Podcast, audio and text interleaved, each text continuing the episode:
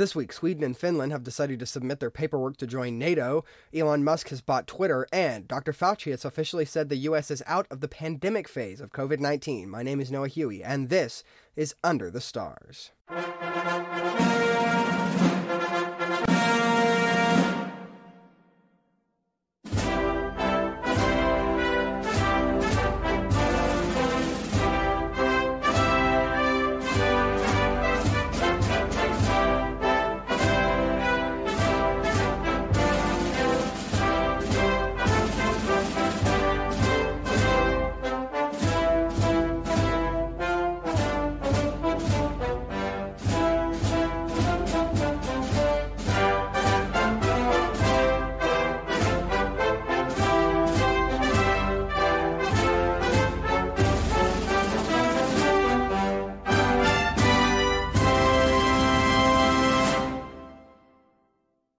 Welcome back to another episode, everyone. Thanks so much for joining me. I'm feeling a lot better from last week, though I do have a lingering cough and some minor congestion problems that I will, or I have been, and I will continue to keep monitoring until they have complete re- completely receded. Um, again, there, there's no evidence that this is COVID 19. It's likely just um, seasonal flu, or seasonal cold, excuse me, not seasonal flu. Um, though I may have had seasonal flu that first time I was sick earlier this month. Um, so yeah, that's just a little minor note about my personal life. Uh, as we return to the news. So, and this is something, this first piece of news that I'm about to go into is something that I'm not entirely sure. Yeah, no, that's it, at least according to some reports. Um, however, before we begin, I just want to remind you to follow my Instagram. That's at Huey Noah. That's at H U G H U Y N O A H. That's at Huey Noah. And, and to subscribe to Under the Stars on YouTube to get all of my favorite clips and moments um, from the show uh, that I save on there. Um, you can also find Under the Stars on Spotify or Apple Podcasts or wherever you give your podcasts and wherever you're watching, if you're watching on Spotify or if you're just listening on Spotify, Apple Podcasts, or wherever else. Uh, make sure to give, give it a review if you can, it'd be greatly appreciated. You can also support the show through my merch and my books in the shop section of my website, and be on the lookout for my fourth book, Hanging in the Balance, which will be available for purchase on Amazon or in my store on Friday, May 29th. That's the end, so it's roughly this time next month um, it will be available. So be on the lookout for that. Um, it's, I think, my best book yet in terms of both content and form. And uh, I'd greatly appreciate it. Thanks so much. So, our first piece of news is about Sweden and Finland. Um, NATO, you know, this, the reason this is so important is because really more so its relationship um, to the agency as a whole and its relationship to Russia, which threatened Sweden and Finland over an action like this. You know, Sweden and Finland, especially Sweden are infamously um, neutral nations, and so a move like this is big for both um, symbolic reasons as well as um, for the implications it has about the the the agency um, as as well as its relationship with um, with uh, the East with Russia. Um, so this is from The Guardian. The Sweden and Finland have agreed to submit simultaneous membership applications to the US-led NATO alliance as early as the middle of next month. Nordic media have reported. The Finnish daily, it, I think it's pronounced uh, Ilta, Iltalet. Yeah, I don't know. I don't know. A, a Finnish daily newspaper said on Monday that Stockholm had suggested the two countries indicate their willingness to join on the same day, and that Helsinki has agreed as long as the Swedish government has made its decision. The Swedish newspaper Expressen cited government sources as confirming the report. The two countries' prime ministers said this month they were deliberating the question, arguing Russia's invasion of Ukraine had changed Europe's whole security landscape and dramatically shaped mindsets in the Nordic region. Finland's prime minister, Sanna Marin, said that then said then that her country I've lost my place said then that her country, which shares a uh, 1,300 kilometer, which is about 18, 18 uh, 810 miles uh, border with Russia, would decide whether to apply to join the alliance quite fast in a few weeks, not months, despite the risk of infuriating Moscow. Her Swedish counterpart, Magdalena Andersson said Sweden had to be prepared for all kinds of actions from Russia and that everything had changed when Moscow attacked Ukraine. Russia has repeatedly warned both countries against the move. The Kremlin said it would be forced to, quote, restore military balance by strengthening its defenses in the Baltic, including by deploying nuclear weapons if the two countries decided to abandon decades of military non alignment by joining NATO. Sweden's Foreign Minister, Ann Lind, said last week a wide ranging security policy review would be concluded by 13 rather than 31 May, or excuse me, by the 13th rather than the 31st of May as originally planned, adding that with Finland's analysis already published, there is now a lot of pressure. Expressen said the simultaneous applica- applications would be submitted in the week of the 16th of May, coinciding with the state visit to Stockholm by the Finnish president Sauli Niitso, excuse me, Ninitso? I'm afraid to mispronounce that, but I believe it's Ninitso. The Guardian could not independently confirm reports. Recent opinion polls have shown as many six, as 68% of Finns are now in favor of joining the alliance, more than double the figure before the invasion, with only 12% against. Polling in Sweden suggests a small majority of Swedes also back membership. Um, this is an interesting report. Um, I, I've been doing a lot of polls because I have an option to add polls to for my Spotify listeners or viewers if they happen to be watching the video version. So I've been doing a lot of polls. I don't know if my last one they don't get tons of engagement. I maybe get one or two votes at most. Um, but I, I I've been doing them recently. I'm just going back to see now. But I've been doing them more recently. And uh, this the poll I may do for this episode may be about whether or not you think Sweden or Finland's decision to join would be a smart thing. You know, I talked a lot when this whole Ukraine invasion sort of started about a lot of the complexities there. You know, I have there are a lot of people that would probably be classified as um uh what's the term for people uh uh as tankies, I think is the term. Uh, basically, just people sort of shilling out for authoritarian or totalitarian governments. Um, that kind of they see reason in in Russia's uh, assessment of NATO as a dangerous organization for their country. And, you know, it's easy for one to say that that is absolutely true or absolutely not true. You know, um, Putin and Biden as the most extreme, uh, uh, you know, obvious um, kind of spearheads of those ideas are, are the obvious kind of example that it's easy to do that. But it's harder to admit that perhaps there's a little more nuance there. Um, you know, like I, I perfectly recognize that NATO um, has dangerous connections to military industrial agencies such as Lockheed Martin and, and Raytheon, I think specifically. And so do many of its member states and the representatives of those member states. But at the same time, I often think, and I especially think this when I see that, you know, the kind of discourse that happens on social media and online, you know, I think it's easy to blow a lot of the danger out of proportion. You know, I'm not saying that there isn't like there isn't something to be suspicious of, but I like it's not worth anything. Like nothing, not a single thing Russia has even remotely done. Nothing, not even an inch of invasion. Not the, not even an inch of a military boot. Not even a single soldier in Ukraine or in any other nation. Not even the military drills drills that they were practicing on the outside of the Ukraine border before the invasion began. None of that was worth the kind of I think legitimate danger that NATO may have implied within it. Like I, I again, I, I recognize that this that NATO is not a perfect organization and it's not the magical defender of freedom and goodness and happiness around the world. But I think it's a strong alliance for Western nations to protect the kinds of things they believe in. But I think that there there's a little bit being corroded out by military industrial agencies, and it can probably be a little more reactive than it needs to. The 90s was proof of that. Um, but nothing Russia has done, none of their actions are justifiable. I mean, one, because the, the invasion of Ukraine has n- absolutely nothing really to do with NATO and has more to do with the ideological uh, and geopolitical dominance over Ukraine from the Russian standpoint, from particularly from the standpoint of, of Vladimir Putin. Um, but I, I just I just no amount of danger that NATO could ever potentially pose justifies a single inch of this invasion at all. Now, when it comes to the issue, kind of stepping aside from that, of Sweden and Finland joining, like I said, there's a lot of symbolic value to that. You know, Sweden and Finland, like I said, are the, I just the Nordic region is just historically non aligned in these kinds of military political conflicts. And so the fact that they have decided that, you know, this would be something that we could really seriously consider, which I think is going to be incredibly likely, is a game changer in terms of geopolitical um, um, security in the West and, and I think around the world in a sense. But it also changes a lot of the perhaps political rhetoric.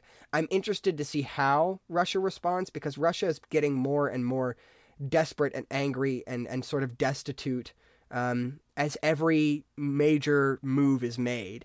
I was having a conversation with a friend recently, and they said they made a very excellent point in saying that Russia and all of its defenders' entire concept of the invasion and everything it has to do with um, international geopolitics is a is one big whataboutism. It's one big, you know, a lot of the people saying trying to be more nuanced a lot of that conversation relies on on on what about america? What about yemen? What about and the thing is all of those things are completely true. There's no way you can say that the kinds of things that the us that nato that that any of the west contributed to. I mean we just pulled out of the, one of the bloodiest most pointless wars i think in the history of the world the the, the war on terror recently in afghanistan which ended in total disaster let's not forget. But that I think that that distinction means next to nothing because if even if we are not a I suppose better quote unquote option. You know, I don't believe in lesser of two evils nonsense. I think that's total BS created by people that want to make you do things that they like whether or not you actually think they're a good idea. But in terms of standing up for what's right, a nation or a, a group of nations that has historically failed to do that still has you know despite it being their their proposed values still doesn't mean that that shouldn't be something they should aspire to be. By saying that we're overreacting to the largest degree uh, that, that that we should do infinitely less i think is misjudged based in historical sort of uh, not trauma but in um, in historic uh burnout sort of. You know there there's when it comes to american politics and when it comes to Ameri- to international geopolitics especially between the east and the west when it comes to our perceptions of world governments um, as a species i think there's a massive burnout feeling. Like a lot of people feel tired and hopeless which i think no offense to anyone that feels this way i, I completely understand. I, I was basically on the verge of this towards the end of my extreme conservative days. I, I think it's kind of stupid um, simply because I think that the reason people are so burnt out is because the internet has allowed us to overinflate how bad things are, but we also we also I think make far too broad assumptions as a species. We think that things that certain things that are bad must be because they must and certain bad things that happen just are and so we have to comply. Like there's just so people I feel like we live in an age where people absolutely refuse, refuse to live on principle. They live on these notions of survival. There's a lot of political survivalism, in my opinion, both in the American domestic landscape as well as in our perception of international geopolitical issues such as the Ukraine invasion, NATO, and all these other things. I think there's just so much of people we strategize and we plan and it, we have these very fascinating conversations about geopolitics, but it always revolves around this idea of political survivalism, about, you know, to kind of shrink it down to the domestic landscape for the United States. You know, I vote for for only Democrats or only Republicans because I have no other option. Um, you know, I don't want to vote for candidates that are probably going to lose, so I'm just going to vote for quote unquote the lesser of two evils, which is just a that's just that's a thought process that is a, a one way street to a, a, one state a one state um, a one party state, um, which will inevitably become tyrannical, which is the exact point of making people trying to peer pressure people into voting for only one of two parties because eventually you'll peer pressure them enough to just vote for only one party and then hopefully the goal is to get enough people to keep that party in power for long enough so that they can rewrite the rules to keep themselves in power indefinitely. Um, that's a different story for another day. There's just a lot of that kind of thought process of political survivalism of I have to do what what keeps some sort of moral majority alive. And I guess I just don't subscribe to that idea, but that's I think because I have a natural aversion towards political factionism altogether. I think the idea of absolute good and absolute evil and the idea that that every issue can be simplified into into a two dimensional phrase or even a simplified version of a three dimensional discussion, uh, which a simplified three dimensional discussion really is a kind of a uh, oxymoron now that I'm really saying it out loud. So I suppose just two dimensional would be the, the better phrase. I just think that that kind of thought process just doesn't work. I think it's the it's the exact kind of process that allows authoritarian leaders to come to power. It's the exact kind of process that that air that uh, that um restricts actual progress when we only do what we can to survive in the moment of, in this sort of political survivalism state. Um, I simply think that it, it does absolutely nothing to try and make the world or the country uh, better as it is. So um, I think that it's I think it's pointless, and I, I think that what really needs to be applied here, when going back to the actual issue at hand, referring to Sweden and Finland, I wouldn't know if I should say I, I, I support the move or if I if I enjoy the move. I, I, I really feel, frankly, um, um, if it it's immaterial to me right now. I I think it's got a lot of symbolic value. I'd be interested in talking to someone who's much smarter than me and knows more about international geopolitics than I do. I'd like to hear their opinion before I were to come to any conclusion because I'm just not versed on the subject to try and make some sort of I can tell you what I know, but you know, like I like I've I keep going back to to domestic politics because that's really what I have more interest and more focus on, which is kind of unfair. Um, that's not really that's not an, an accurate representation of what I think. I don't have more interest on it. It's just what I am able to engage in more. Like I know federal domestic politics better than I know my local domestic politics. However, that is slowly changing. I learn a lot about domestic politics or my local politics every day. It's very interesting. But um so I, I'd, I'd be I'd be much more interested in hearing what a person who's actually well versed on this subject has to say before I were to come to any real conclusion. Though I do think it's interesting. I do think it's an interesting move, and I'm interested to see how Russia responds. You know, like I said, Russia's whole belief system is a big whataboutism, kind of threatening using NATO. I feel as a scapegoat for its own um, uh, despotic um, um, goals. Um, which is ultimately just I mean that's how that country functions. It's it's just the kind of um, delusional, again referring to that same word, whataboutism, that they rely on to to retain power, so that so that Kiev, or so that uh, Moscow, excuse me, um, retains the kind of authoritarian power that it has, um, and I think that that's really the the biggest focus there that that one could um, have. This issue has been surprisingly big. Elon Musk uh, bought out Twitter for $44 billion on Mondays. Um, his whole pathology on the subject was on the notion of free speech. He, he believes the platform doesn't protect the idea of free speech as well. Um, a lot of stuff about open open source data. Very interesting ideas. Very interesting ideas. I'll give him that. Um, let me read from this. This is from the, I think this is a Reuters article. Um, Elon Musk clinched a deal to buy Twitter Inc. for $44 billion cash on Monday in a transaction that will shift control of the social media platform populated by millions of users and global leaders to the world's richest person. It is a seminal moment for the 16 year old company, which emerged as one of the world's most influential public squares and now faces a string of challenges. Musk, who calls himself a, a free speech absolutist, has criticized Twitter's moderation. He wants Twitter's algorithm he, yeah, wants Twitter's algorithm for prioritizing tweets to be public and objects to giving too much power to the service to corporations that advertise. Political activists expect that a Musk regime will mean less moderation and reinstate the reinstatement of banned individuals, including former President Donald Trump, who, mind you, has just recently said that he would not return to the platform, even if allowed. Conservatives cheered the prospect of fewer controls, while some human rights activists voiced fears of a rise in hate speech. Musk is also advocating user friendly tweaks to the service, such as an edit button and defeating spam bots that send overwhelming amounts of unwanted tweets. Discussion over the deal, which last week appeared uncertain, accelerated over the weekend after Musk wooed Twitter shareholders with, finance, with financing details of his offer. Under pressure, Twitter started negotiating with Musk to buy the company at a proposed $54, $54.20 per share. Quote, free speech is the bedrock of a functioning democracy, and Twitter is the di- digital town square where matters vital to the future of humanity are debated, Musk said, uh, said in a statement. Former C- Twitter CEO Jack Dorsey weighed in on the deal late on Monday with a series of tweets that thanked both Musk and current Twitter CEO Parag Agarwal for, quote, getting the company out of an impossible situation. Twitter as a company has always been my sole issue and my biggest regret. It has been owned by Wall Street and the ad model. Taking it back from Wall Street is the fir- is the correct first step, he said.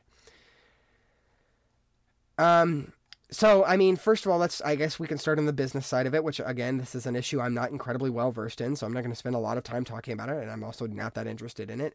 I mean, I think it's I think you know, Jack Dorsey being Jack Dorsey, like this has been his like whole thing for such a long time. If if it's got his stamp of approval, that's pretty impressive to me. Um, uh, in terms of stuff like that, like getting rid of spam bots, um, I think that's I think these are all great ideas, and I think if that's what he wants to do, then I I hope he's successful. I'm not going to wish on his downfall for stupid reasons. Speaking of stupid reasons, let's talk about the political reaction to this. So conservatives are cheering this on as the uh, elated celebration of free speech. Uh, liberals are saying that this is the end of democracy as we know it. Uh, what is her name? Oh, what is her name? She's an actress. She's an activist. She, I think she's pretty great, but sometimes she can get on my nerves. What is her name? Her name is. I just saw her on an episode from like season nine of Impractical Jokers. What is her name? She was in The Good Place. What is her name? It's not coming to me. I don't know. She said something about her final tweet. It was one of those times where I was like, okay, let's calm down. You know, I think it's an overreaction on both sides, obviously. I mean, and I know I'm biased towards like middleism, like, ooh, everything's in the middle, but that often is true. And what I really mean by everything's in the middle is really just everything needs more context than what liberals and conservatives give it, because liberals and conservatives are ideologically possessed and obviously want to make everything a reflection of their ideological values while overinflating the evil of people they don't like. Now, first, I want to talk about something. Elon Musk is not a right wing figure. Any person who says that he is is blatantly ignoring any piece of uh, information that that does not align with that opinion, with that idea. Because ultimately, Musk is liked by conservatives because he has certain beliefs, such as allowing people to, I suppose, have free speech. I'm interested to see where he goes on that because I never heard an elaboration on what that means. Like, I never had an issue with that. And I think maybe the best way to kind of, um, sorry, I've got some stuff on my computer, to kind of break this down for you is read you the article I wrote uh, on April 26th, so like uh, early, like Tuesday. So I wrote this just a day after the transaction.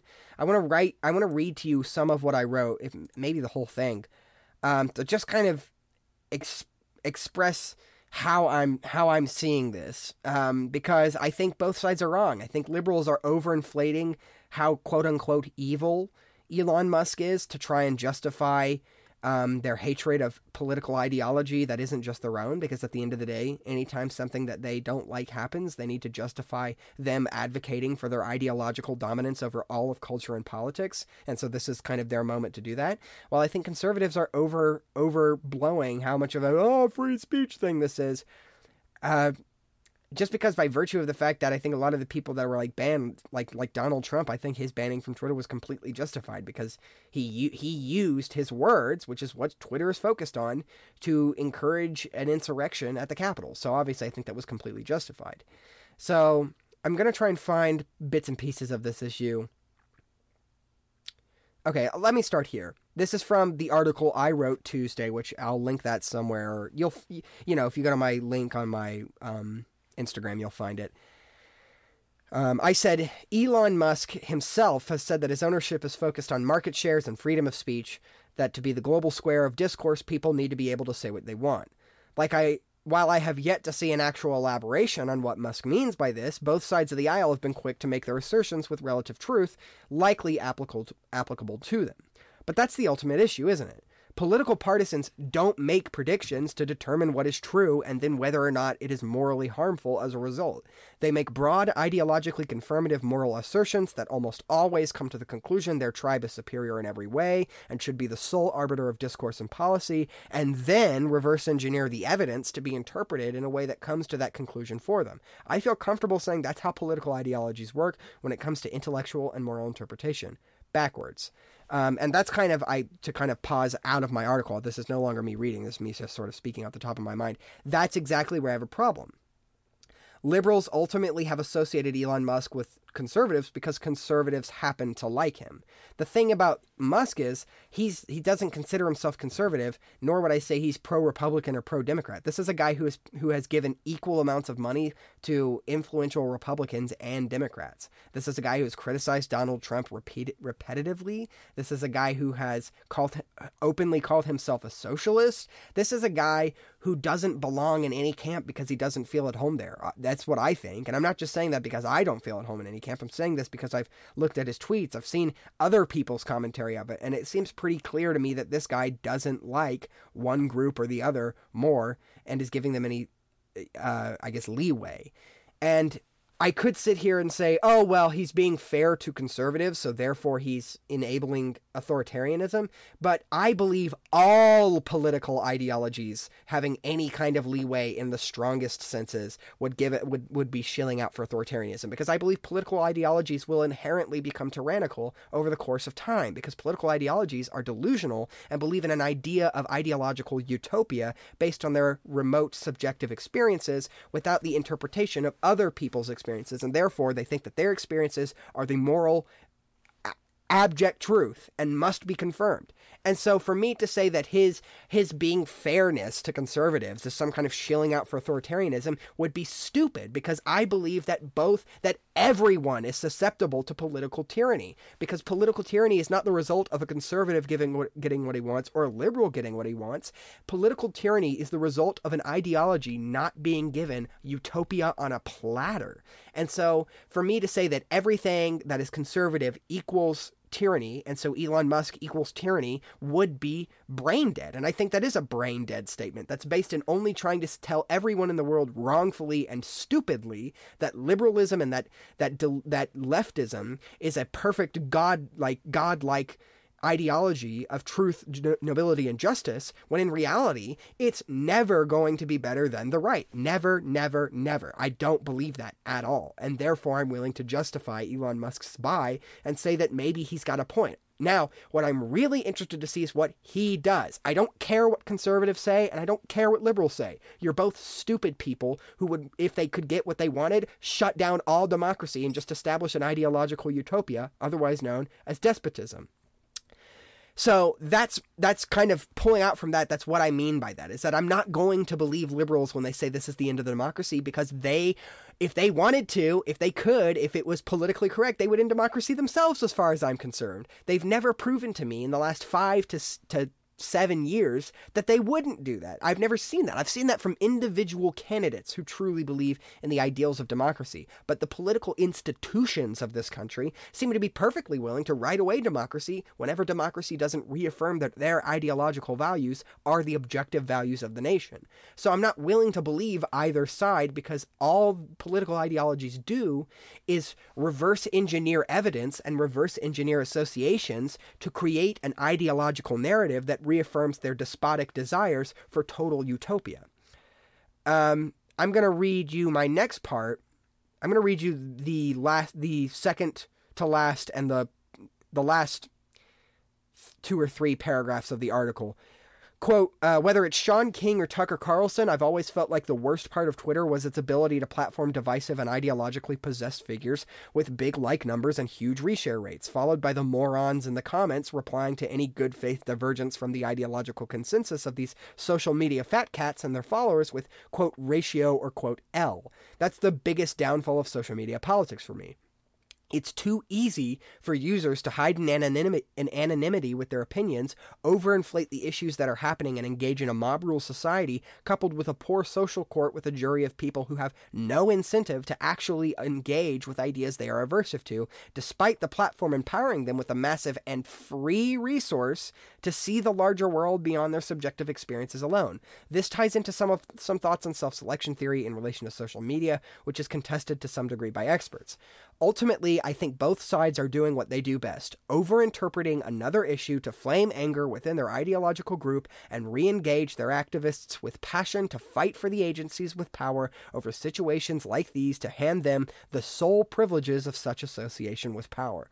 And while I'll wait out the first quarter of Musk's new reign over Twitter to see how much of truth his calls for free speech and transparency last, I'm more more than willing to say his subjects on the site have already proven he's got a mountain to overpower if he wants the toxic culture they've created on the site to ever cease.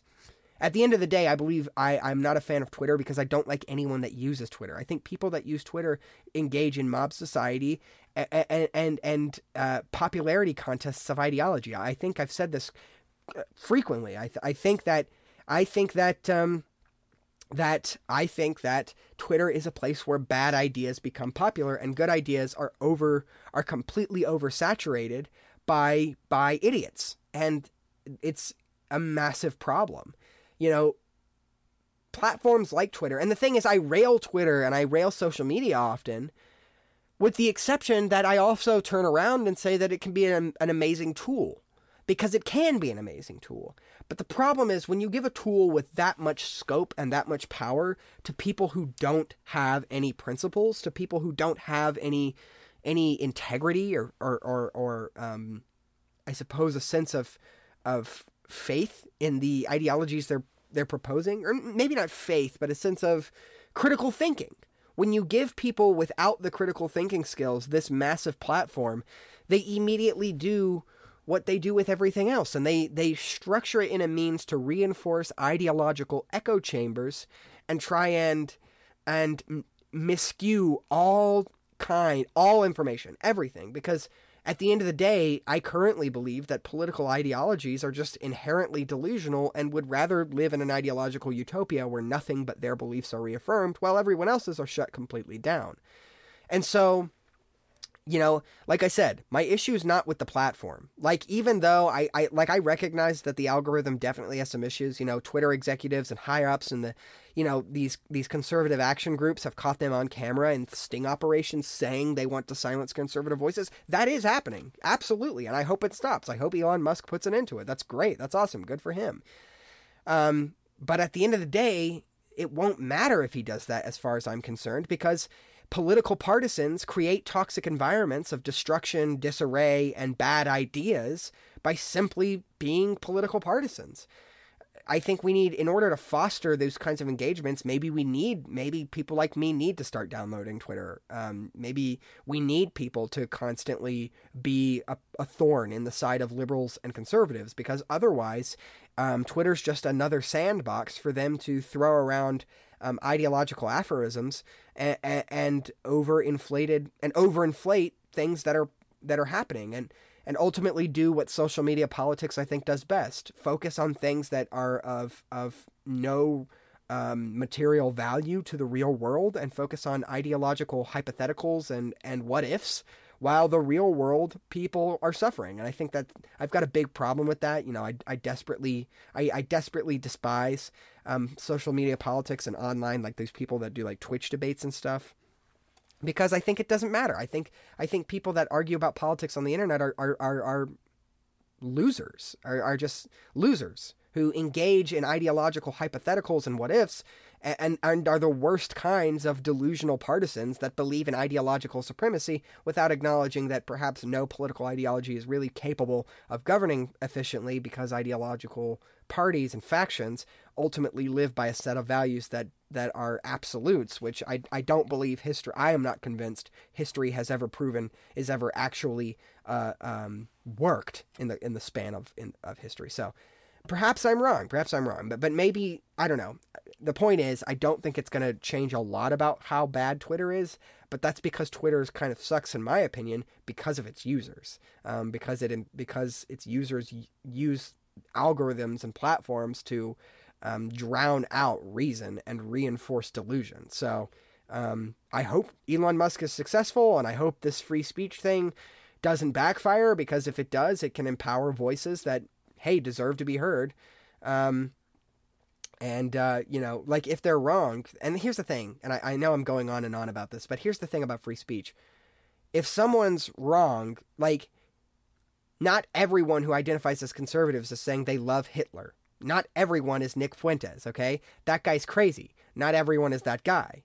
The vast majority of conservatives that I know here in the real world, not on social media, but here in real life, are just down to earth people trying to protect the things they believe in and, and trying to protect the things that, that these crazy politicians, like the person we're going to talk about in our next piece of news, Marjorie Taylor Greene or Madison Cawthorn, are manipulating for political power and ideological dominance. So basically, the people, there are people in Congress with the attitudes of these delusional, crazy social media conservatives manipulating real life conservatives and their values to engage in ideological despotism, in my opinion. And so I think that there needs to be a reconnect between the real world. We need to, to disconnect social media politics as much as possible from Washington, D.C., and reconnect it with the real world because, you know, those people matter and they're not bad people. I know from experience. I, I live around them. I, I, I live in the South. I know these people and they're not bad people at heart. Some of them are, yes. I, I know some people that are truly awful people, believe in ideological dominance. They want conservatism to rule the world and, you know, they believe in these kinds of things that are that are not American in nature and that's whatever. I mean, those people are bound to exist. Like I said, I, I believe that's how political ideology inherently works. But not everyone has the time to get that entrenched in it right? And so there are a lot of people out here, a lot of down to earth, just basic people trying to live their lives by a set of values that works for them. And if those people want to get on Twitter and say, and say, um, just a, like something really broad and not, you know, con- controversial uh, in, in, nature, like, like I liked Trump's, uh, I liked Trump Operation Warp Speed. I thought that was a good idea, and I thought that made him a good president. Um, that's not worth banning people over. Okay, uh, if you want to disprove that, or if you want to say, I think that's a good idea, but I think that his rhetoric destroyed his ability, like that's, it's called discourse, man. Discourse, that's what, how it works. And I'm not saying that, that th- this is happening. This is obviously hypothetical, and engaging in this type of hypothetical really wouldn't pan out. But I have seen, ish- I guess, suppose, situations similar to this, both on Instagram and Twitter and Facebook and all these others. And I think it's because these companies don't know how to prioritize uh, truth as well as engagement, which engagement equals money for them. So I don't know. There's a lot of moving factors, and it's not just good versus evil. That's stupid, and you're wrong. What a great conclusion to come to. I come to that conclusion on every issue, basically. Hey, we're already halfway through. Uh, it, make sure to follow my Instagram. That's at Huey Noah. That's at H U G H U I N O A H. That's at Huey Noah. And subscribe to the Stars on YouTube for my favorite moments and clips from the show. You can find Under the Stars on Spotify, where that's where the video is, or Apple Podcasts, or wherever you get your podcasts to listen. And make sure wherever you're listening to give it a review or watching to give it a review. It'd be greatly appreciated. You can support the show through my merch and my books in the shop section of my website. And hey, while you're at it, make sure to look out for my fourth book, Hanging in the Balance, which will be available for purchase on Amazon or in my store on Friday, May 29th, about this time next month. I think it's great. I think it's a good book. Um, and so if you're interested, check it out. So there's been a lot of news related to the January 6th commission there was a piece of news i was trying to find a good article on but i really couldn't find anything that that i felt worked. So i'm just going to briefly mention it. Um, there was news about kevin mccarthy. There's new audio recordings of him talking to liz cheney talking about asking president trump i believe to um, either accept impeachment or resign. That's what it was. And he was throwing out hypotheticals and you know i just think that kind of talks about the two-sidedness of kevin mccarthy. Really makes me trust him less because of the fact that this is a guy who I mean, this guy is now saying that, oh, none of these conversations ever happened, and we've got these conversations on tape being played for audiences of, of thousands of millions on uh, nationally syndicated news networks. So he's got a hill to climb to try and deny that he that that was going to happen. It's definitely going to make him lose his favor with Trump, which I think is a, as good of a thing as it can get. But it really makes me trust Kevin McCarthy a lot less because this is a guy who tried to paint himself as a as a supporter of Trump. Like if you're going to be a delusional partisan, go all the way, right? Don't don't feel guilty about it and then say and then reverse course and go back to saying, "Ah, nothing wrong is wrong with January 6th." Either either stand up for what you believe in, like Kevin seemed to have been going for there. I think this was January 11th in this phone call, or or or uh, stay delusional, stay part of your extreme partisanship. You know, like go, like I don't know, like I don't like that flip floppiness. That's not there. That's not trustworthy to me. Makes me. I trust people less who do that. Who who like see behind closed doors are truly people with who have a moral compass, but then they throw it away for political points. That's that's a terrible look. In other news, there are lots of text messages handed over by Mark Meadows to the January 6th com- committee, and Marjorie Taylor Greene discussed using martial law to keep Trump in power. Um, which is this isn't a new idea that conservatives have used to try and um, decertify the election because they didn't like the result. Um, I think there was a lawyer at some point who conv- who said it. I think it was an idea in a PowerPoint that was slid out. So this isn't the first time, and it's not surprising from Marjorie Taylor Greene, who is a radical um, conservative who I think ultimately would love to just get rid of any election results that don't confirm ideological majorities. Um, so let me read this real quick. Republican Representative Marjorie Taylor Greene suggested in a text message sent three days before Joe Biden was sworn in as president that some of former President Donald Trump's staunchest allies wanted to declare martial law to keep Trump in power. In our private chat with only members, several are saying the only way to save our republic is for Trump to, to call for martial law. She spells it M A R S H A L L law and not M A R T I A L law. So that's I thought that made my week, honestly. That was the funniest thing I'd seen all week. Greene texted to Trump's then chief of staff, Mark Meadows, on January 17th, 2021, 11 days after a pro Trump mob attacked the U.S. Capitol to try and stop the certification of the vote. The messages were revealed Monday by CNN, which said it obtained all 2,319 text messages that Meadows selectively handed over to the White House, or er, over to the House Select January 6th committee in the late 2021 before he decided not to cooperate with the panel the authenticity of the messages has been confirmed by this point. So,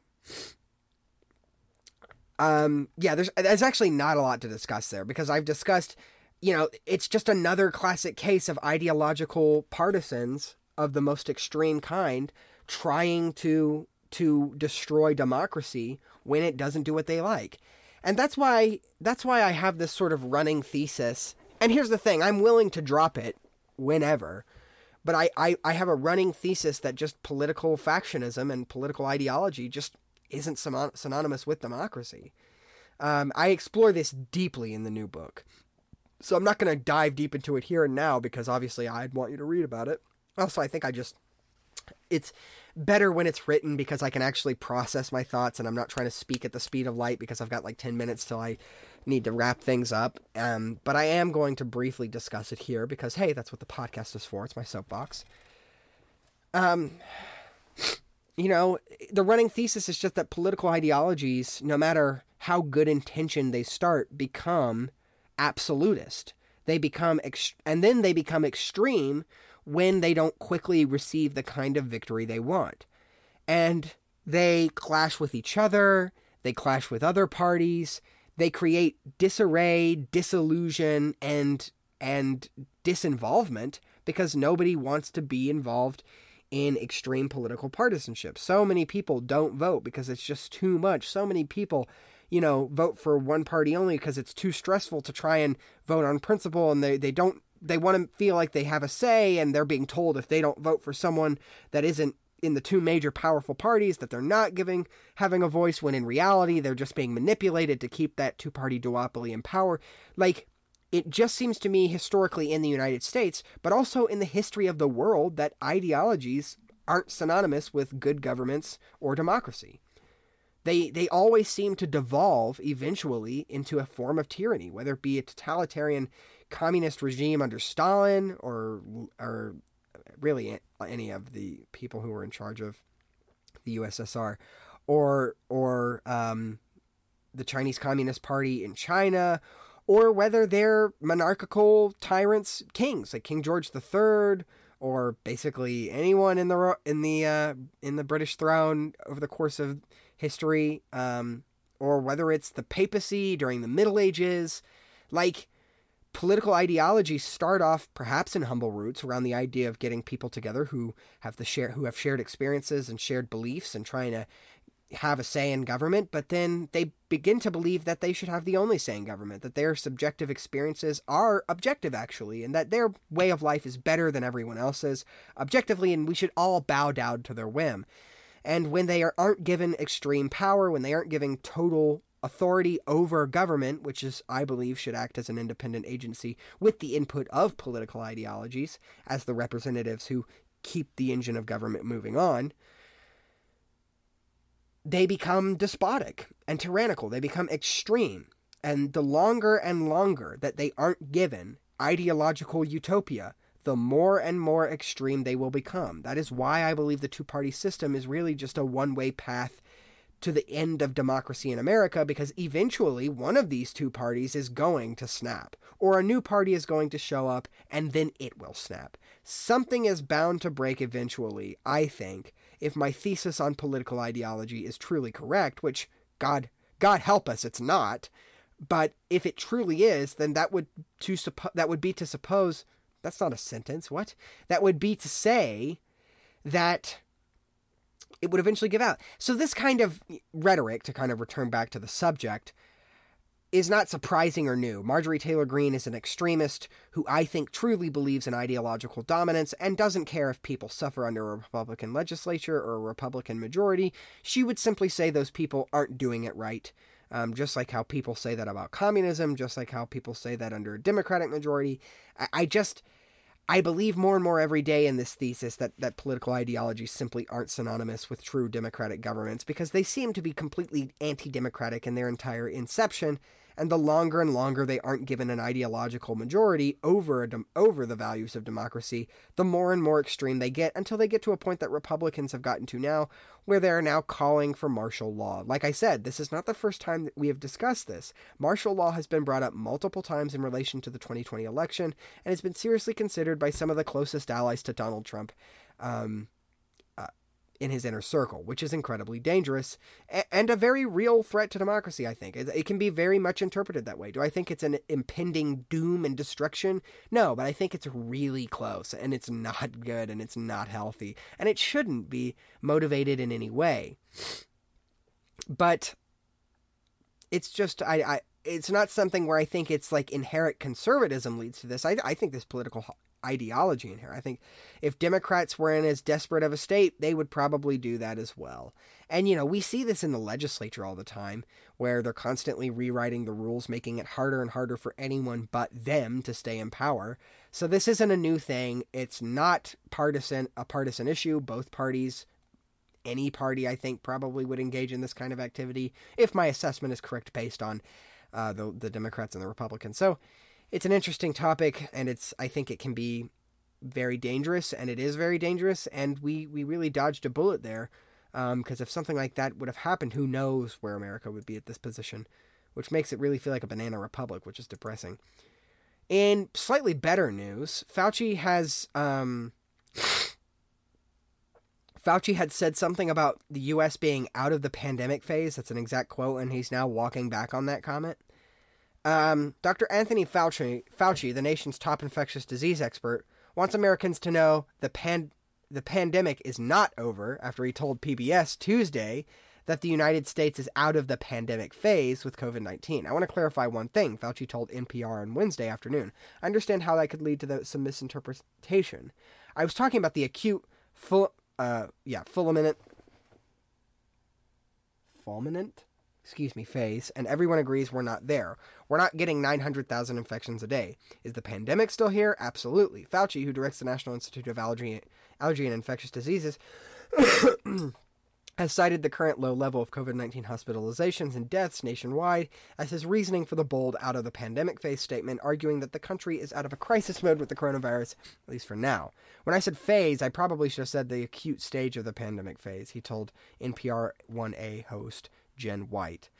Um, he was expressing expressed the idea that the country is transitioning into a phase of the outbreak where the level of infection is low enough that people are starting to learn to live with the virus, still protecting themselves by vaccination, by the availability of antivirals, by testing. You know, conservatives will say this is a corrupt, evil dictator trying to preserve his money and blah, blah, blah, blah you know, I think there is certain conflicts of interest. I think I've said this many, many, many times. I've criticized Fauci when he when when evidence has contradicted what he said. Um, when he when the NIH and when the CDC kind of jumps around certain evidence, but I, I, think that I don't believe inherently that these institutions are corrupt like Disney villains because I, I just don't believe in that pathology. I don't believe in that kind of absolute good and absolute evil. I think it's I think it's an, an unfalsifiable idea. Therefore, I do not think it exists because if something is un, as unfalsifiable as these moral assertions of absolute good and absolute evil, you be, go into this really gray area of something that can be incredibly subjective. Therefore, I do not believe it exists. So, I'm not one to jump and say he's a Disney villain protecting his his wealth or whatever. I, I just think that this is a guy who is constantly thrown new evidence, who's who's aging. I mean, he's only a couple years older than Joe Biden. You know, this is I don't know. Um, I mean, yeah, I, I I happen to agree with him there. I mean, I think that yeah, if you look at evidence, which I do try and regularly read what new studies and new um, research is saying, we do seem to be in a phase where, yeah, we're, we're slowly moving out of it. I mean, Europe was in this, started the process that America's going through um, a little while ago, and that's not new. America tends to be a little slow to those kinds of things. Um, so that's, that's not a new concept. But I do think that, um, I do think his, I, I, I don't think there's anything suspicious about this. I don't think there's anything weird. I think this is just a guy who who said a thing, people jumped, yeah, you know, the the stupid political people whose opinions are at this point moot in my as far as I'm concerned. You know, it, it doesn't matter. There's uh, this, there's really not much of a story to say. I think I think it's ultimately correct. You know, you know, people are testing. There's a lot of vaccination going on. If you feel unsafe, wear a mask. Uh, uh, if you're not boosted, boost. If you're not vaccinated, get vaccinated. Um, or you know, if you want to go balls to the wall, which is a strange sentence now that I'm saying it out loud, it, it sounded better in my head. If you if you want to go, run that risk, you know, run the risk of going unvaccinated, and if you die, that's that's ultimately something you would have to take responsibility for. But there is a lot of other factors that play in a you know the pandemic has always been an issue that there are a massive moving parts and it's not just about good or evil. Um, I think that's stupid. Um, and yeah, so there's there's not much to say there. I think that's correct, and I you know I'm not. I think yeah, that's I I trust that kind of judgment. I think that um, it's a good thing that we're slowly moving out, and it's one of those things that as more people get vaccinated, and and as the world, you know, kind of on this issue, if you look at like if you look at Shanghai right now, they had like one a, a handful of cases, and now the whole place is shut down. There are massive supply issues. People are uh, saying they're having issues with food rationing. That kind of response is is is uh, uh, over dramatic and overplayed, and it's just a state trying to like. It's just trying to trying to make itself look perfect when in reality it like it's trying to say look we have zero because they have a zero COVID policy. They're trying to look we have zero cases and the U.S. has had such and such thousand cases. Losers which is stupid and pointless and a waste of time, and they're running it now at the risk of letting their people suffer. So at the end of the day, I'm not trying to claim moral majority for the United States here, but I am going to say that that, that whole process that they're trying to like claim some kind of superiority is one stupid and pointless, but two they're doing it at the risk of hurting their people. That's unreasonable at this stage in the in the pandemic. And I think every I've heard this from multiple experts who have all said, yeah, that's an unreasonable thing. People talking about Shanghai. So I think I want to shed some light on that subject. But other than that, when it comes to these specific comments, I think that's correct. You know, the, the U.S. is moving into a new phase of COVID, and what matters is that we keep our minds open and remember that it's a big issue with tons of huge moving parts. It's not just good or evil, it's not just right or wrong. It's there are tons of factors that play in to the solutions and the problem itself and we need to try and adapt with them best as we can. That's called critical thinking. I know people who are political partisans are nearly entirely uh, unable to do this, but give it a shot. I think it'll work. So, yeah, that's all I have to say about that. You know, shed some light on Shanghai, which what they're doing is um, undefendable. I mean, there's nothing about it that makes sense or works. And so, yeah, that's all there is to say about that. Um, there's no real great conclusion I can pull from all this other than authoritarian governments don't work, and pol- political ideologies, I think, will inherently become authoritarian when they're not given the satisfaction of an ideological utopia, which is the same conclusion I come to almost every single podcast. oh man, so yeah, that's that's it for this week. Thanks so much for listening in. It's been great having you. Make sure to follow my Instagram. That's at Huey Noah. That's at H U G H U I N O A H. That's at Huey Noah. And subscribe to Under the Stars on YouTube for my favorite clips and moments from the show. You can find Under the Stars on Spotify or Apple Podcasts or wherever you get your podcasts. And wherever you're listening or watching, make sure to give a review. Greatly appreciated. You can also support my show through my merch and my books in the shop section of my website. My fourth book, Hanging in the Balance America's Manufactured Democratic Crisis, will be available for purchase on Amazon or in my store on Friday, May 29th. Thanks so much for listening in. It's been great having you, and I'll see you next week. Bye bye.